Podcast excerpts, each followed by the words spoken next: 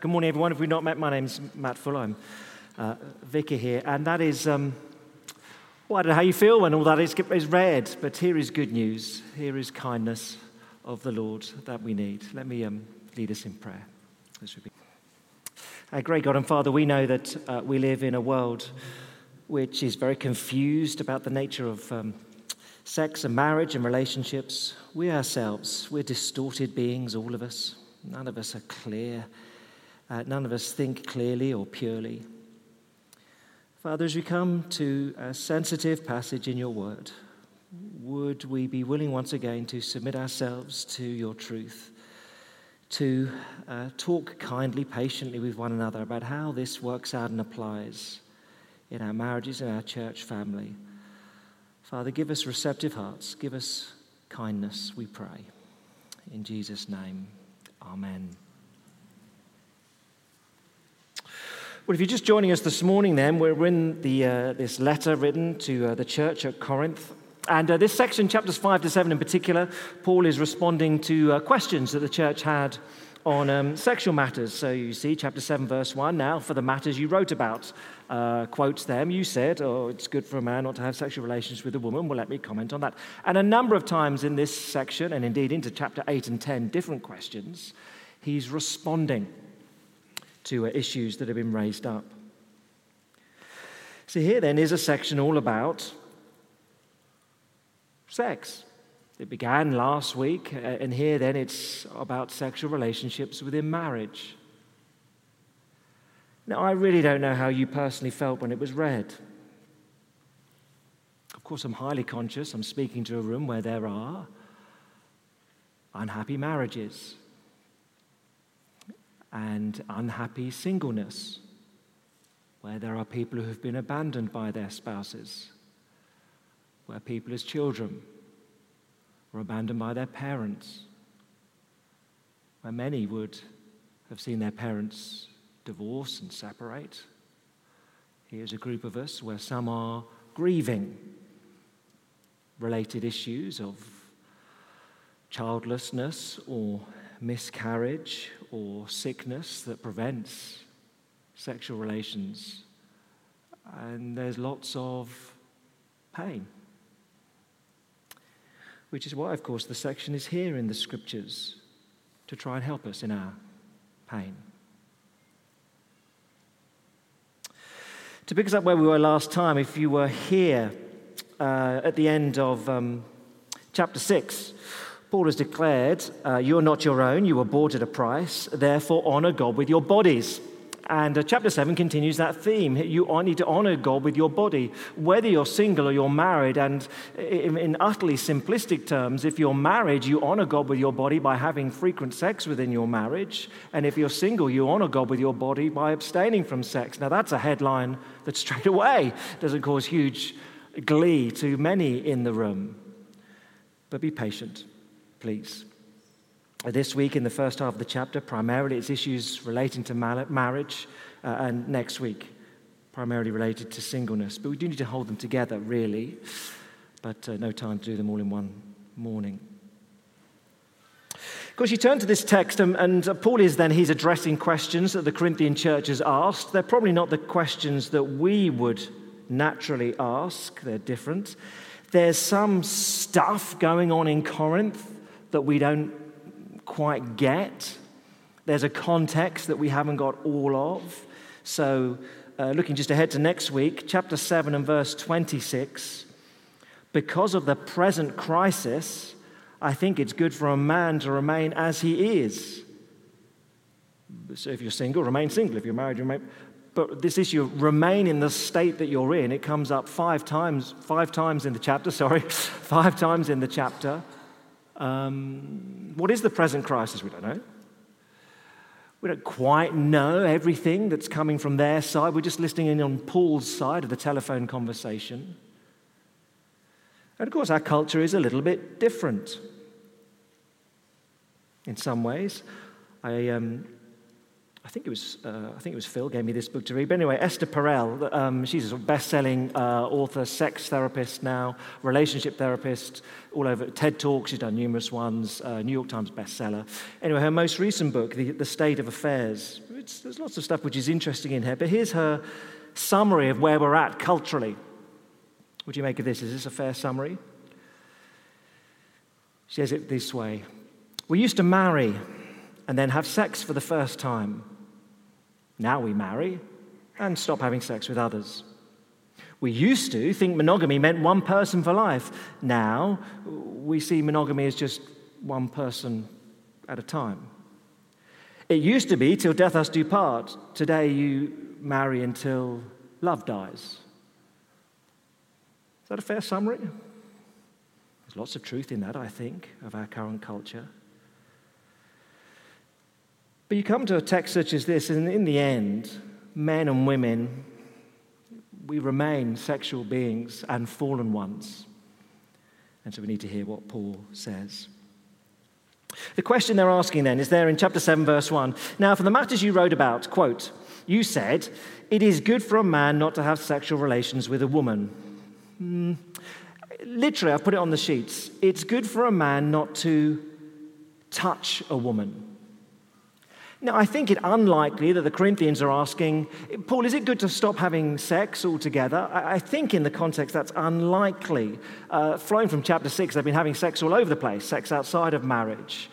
What is going What actually is the question they're asking? Well, one striking thing about the way this is phrased, chapter 7, verse 1, it's good for a man not to have sex with a woman. That's unusual in this chapter. Every other issue he stresses the reciprocal nature of the relationships, man and woman. So, verse 3 husband should fulfill his duty to his wife, and likewise, wife to the husband. Verse 10 to the married, here's the command a wife must not separate from her husband. Verse 11 husband not from his wife. Verse 12 if a Christian brother has a wife who's not a believer, she's willing to live with him, he must not divorce her. 13, woman just the same. Every time he mentions men and women in this chapter, it's men and women the same, men and women the same. Here in chapter 7, verse 1, it's different. Okay. The other interesting thing is that all the research into the time would suggest that this verb to touch a woman, it's slang, it's idiom. If you were writing it today, you'd translate it something like Is it good not for a man to shag a woman? Forgive me. It's cheap language. What are the Corinthians asking? They're saying, Oh, okay, Paul, you've said sex is only for marriage. So just want to check on that. So, so men aren't allowed to go and just gratify their lusts elsewhere. Now, that might not that might seem a strange question to us. But in the Roman culture of the time, if you're married, you visited your wife and a man to have children, and you'd have a mistress, and you'd have sex with your slaves. That would be normal for a Roman citizen. So they're saying, oh, we've got to stop all that. Sorry, just to clarify, you're really saying the only way of having sex is in marriage? Because, I mean, every bloke I know goes off and bangs his mistress or, or a servant girl just, sorry, just so we're clear, that, that's all got to go, has it? Uh, yes. Yes. Only one place for sex inside marriage with your spouse. That's it. So I think that is the question that's being asked that has the headline over the chapter. Is it good for a man not to touch a woman? That's why it's one way, just man to woman, not the reciprocal nature as in the rest of the chapter. Four sections, we'll work through them. There isn't time to do any of them justice, really, but uh, hopefully we'll get clear on what they mean. First, then, in verses 2 to 7, if you're married, don't cheat your spouse. It's good for a man not to have not to touch a woman, is that right? Okay, first answer, verse 2.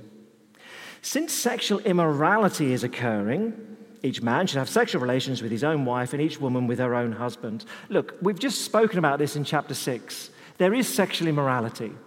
Some of you are sleeping with prostitutes. You've become Christians, but you haven't clocked. That's a no no now. Some of you are still sleeping with your staff. You haven't, that's a no no now. But you've got to have sex in your marriage. That's the place for sex. That is the legitimate place to express that desire that you might have. The gist of these verses is the way for marrieds to avoid sexual immorality is to have regular sex. Now, you might think it isn't expressed in the most romantic of fashions. Verse 3 the husband should fulfill his marital duty to his wife, and likewise the wife to her husband. You know, reporting for duty um, doesn't sort of sound particularly exciting or romantic, but it is a duty. It's very striking the language he uses, verse 5 don't deprive each other. This language, this verb deprive, it's cheat or defraud. If you turn back a page, it's the same verb he used in lawsuits. So, chapter 6, verse 8. Instead, cheat, you yourselves cheat and do wrong. You're defrauding your brothers legally. It's the same verb here in chapter 7, verse 5. Don't defraud, don't cheat. It's the same verb that James uses um, when he's talking about chapter 5, James chapter 5. Uh, some employers are defrauding their staff of their wages, they're cheating. You're not giving what you've promised to give, is Paul's point. Here is a recognition that when you marry, the day you stand at the front of church on your wedding day, you promise, amongst other things, to have regular sex with your spouse. You say, Yes, we become one flesh. It's not just physical, but it is, of course, physical. You say within the vows, With my body I honor you. All that I am, I give to you. All that I have, I share with you. That's not just your bank account, that's you. So it's striking. Uh, the modern idiom that we have, of course, to cheat on a spouse is to have an extramarital affair. In Paul's language, to cheat on your spouse is to deprive them of sex. That's cheating. So, of course, this can go wrong, I guess, in broadly, simplistically, two ways. Here's the obvious one he's mentioning don't deprive your spouse of sex. Paul says, don't do it. Verse 5 do not deprive each other, except perhaps by mutual consent and for a time, so you may devote yourselves to prayer. Okay, if your prayer life is, is, is you know, you just, if that's the reason you're not having sex, well, that's okay, but only for a short time. But don't deprive each other. It's got to be by mutual consent. I think that's interesting. Paul is no prude. He's expecting that men and married, uh, married couples, they're talking about how regularly they're having sex. Are we having enough sex? Well, we, yeah, it's pretty good, but I think we should have a time off this week to pray every night. Okay, let's do it, but no longer. I mean, they're having a conversation about it, probably more than most of us would do. So, on the one hand, there's depriving your spouse of sex. Uh, the other mistake, of course, would be to think you can demand sex. The obligation here is to give love. You can't demand it.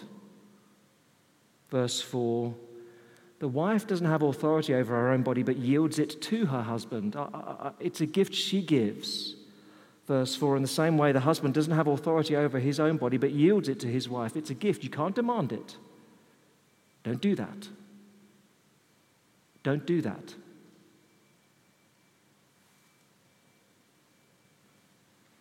Along with the promise on your wedding day to have sex is the promise, of course, that you'll love your spouse in sickness and in health.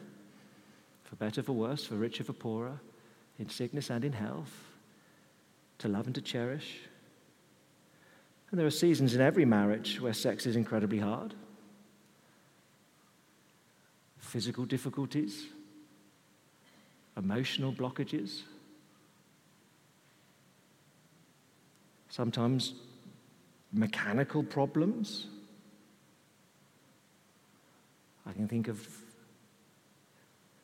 two couples who married and they didn't consummate their marriage for over five years. It just didn't work. You might think, how does it not work? Don't, it didn't work. But they're too embarrassed to do anything about it. Didn't tell anyone, felt shame. for five years. Oh, there are problems sometimes. You can plenty run into problems later on, trying for children after having children. You are never allowed to demand sex. You are commanded to be sensitive.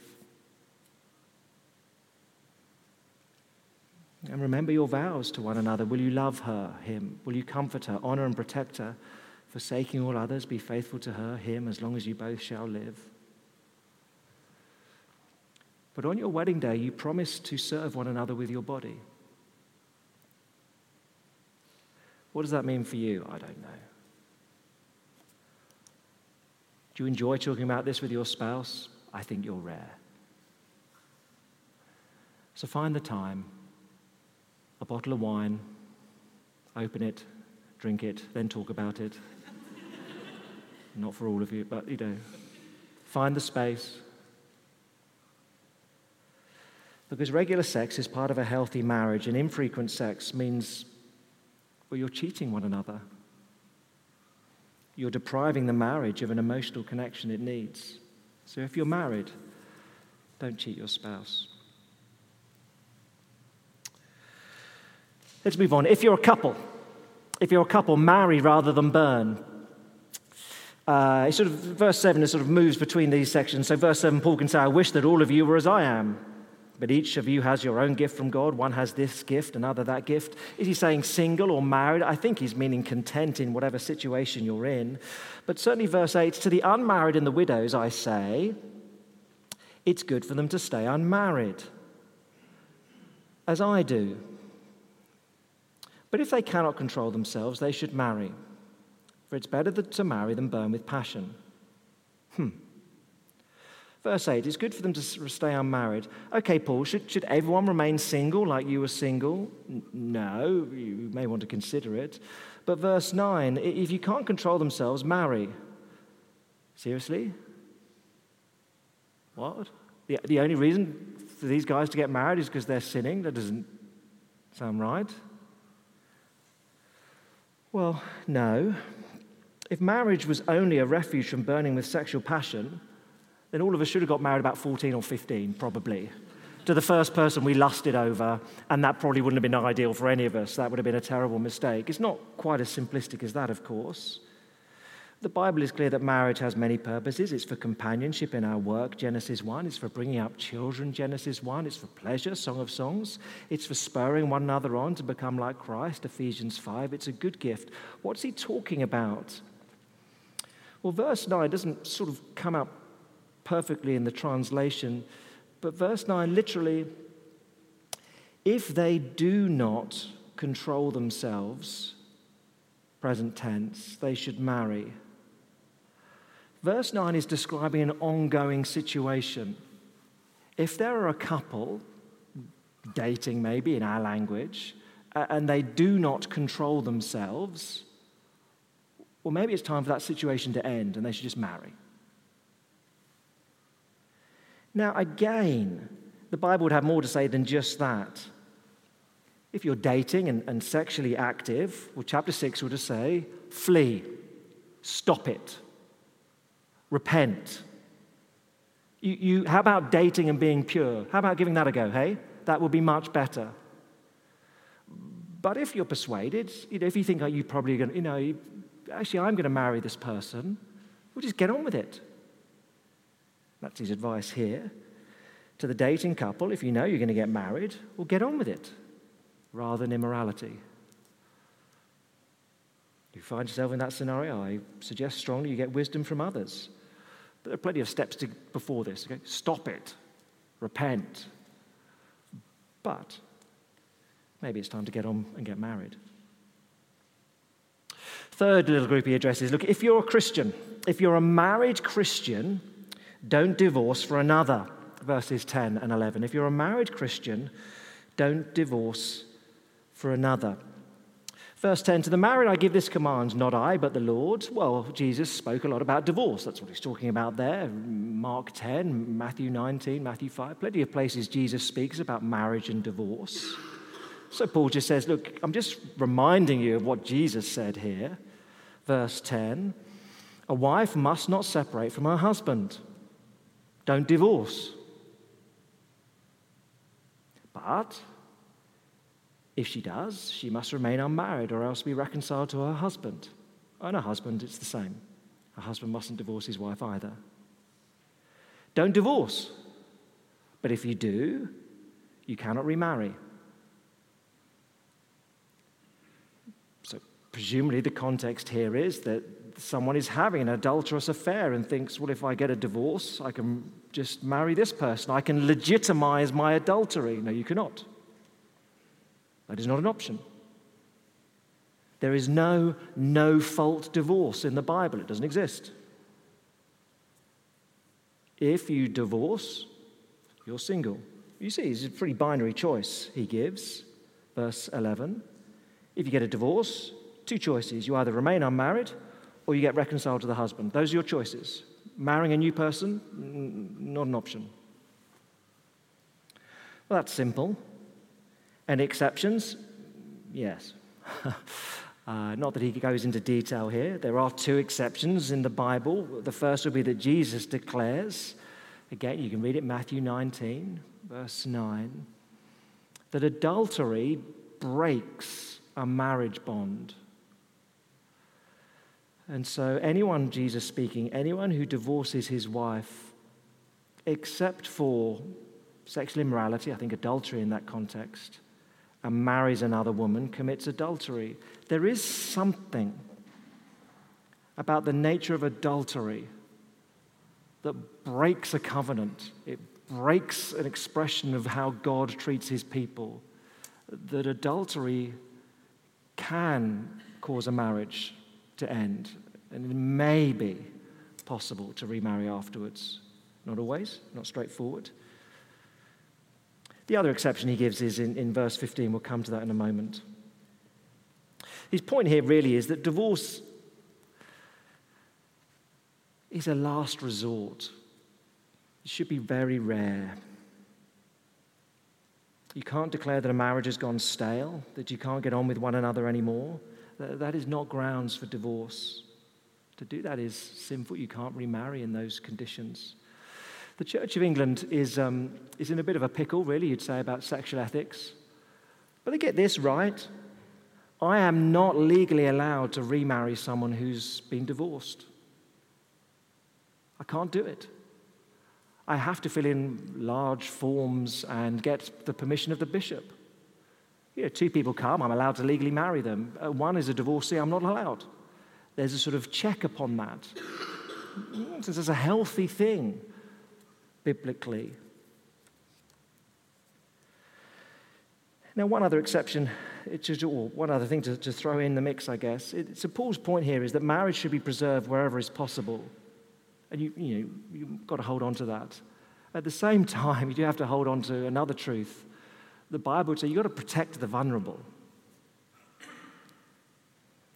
There are some here who've been in families where they've witnessed violence from their father to their mother, or they themselves have experienced violence at the hand of their husbands and have been given the advice by Christian ministers the Bible says you have to stay. Want to be very clear. That is horrific advice. And is condoning sin and encouraging wickedness.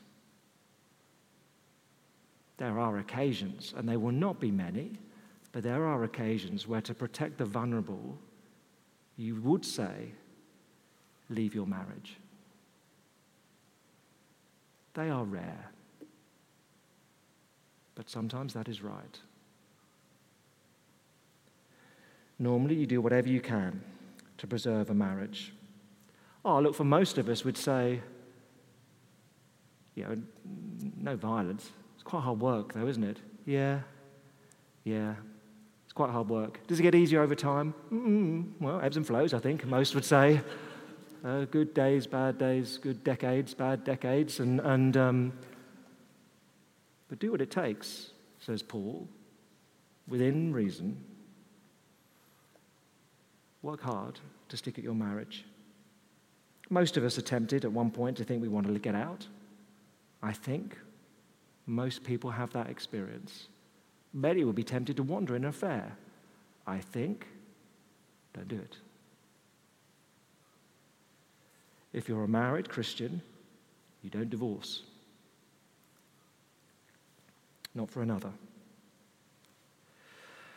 And then the last group is slightly different. If you've married a non Christian, don't divorce them, will be the last comment in verses 12 to 16.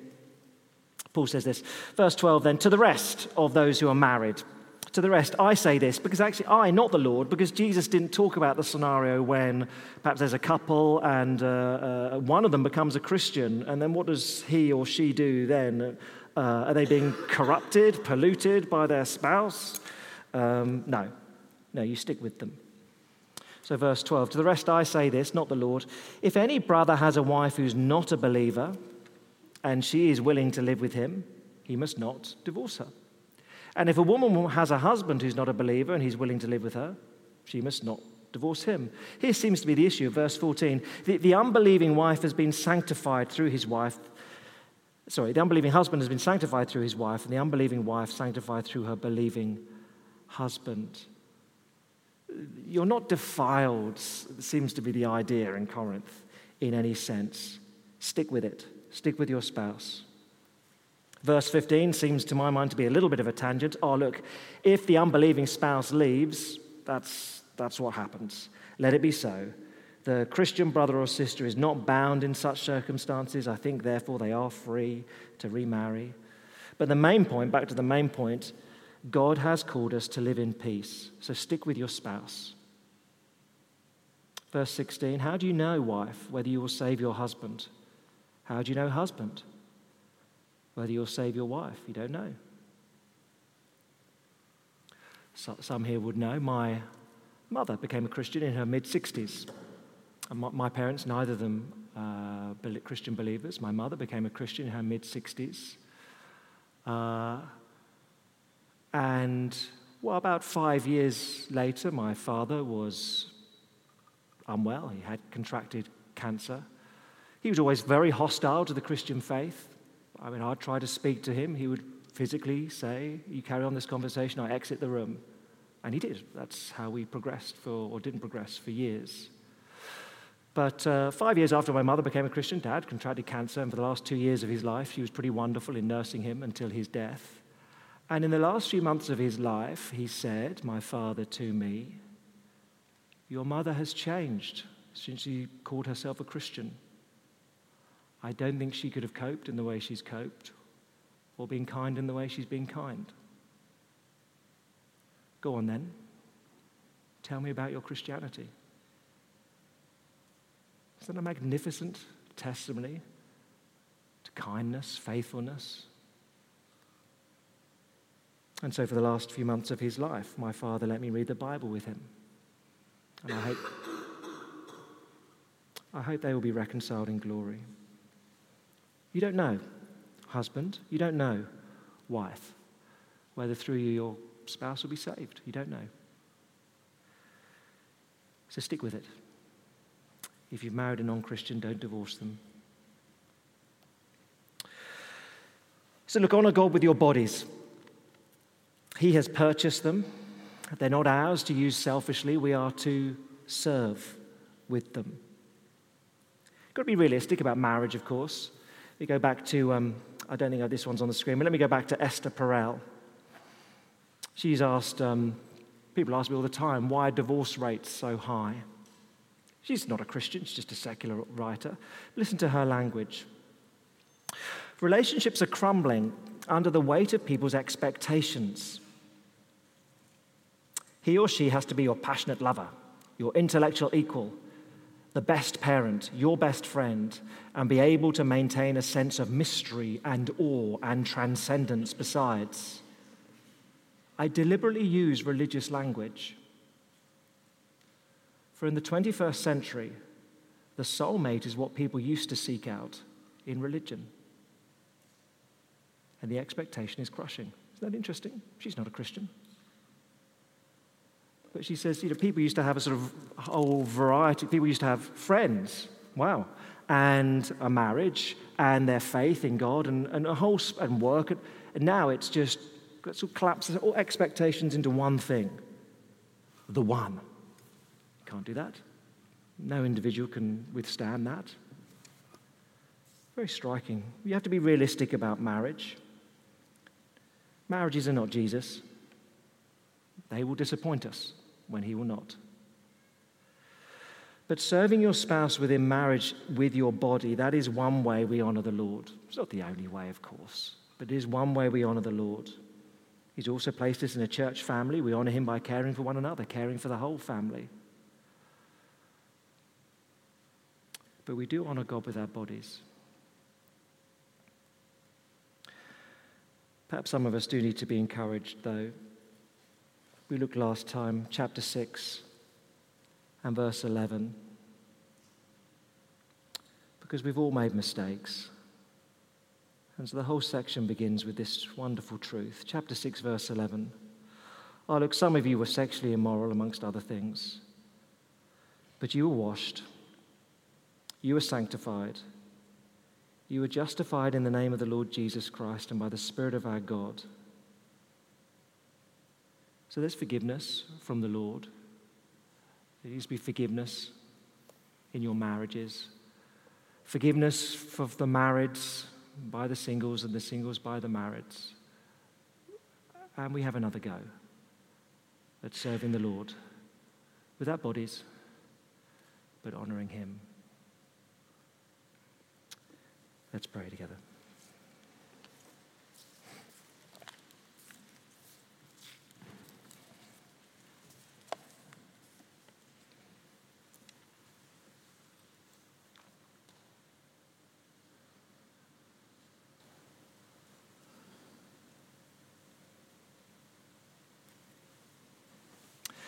Our great God and Father, along with the truth of your word, we pray you would be at work within us persuading us of this truth if we're struggling, helping us to live your way if we're finding it hard.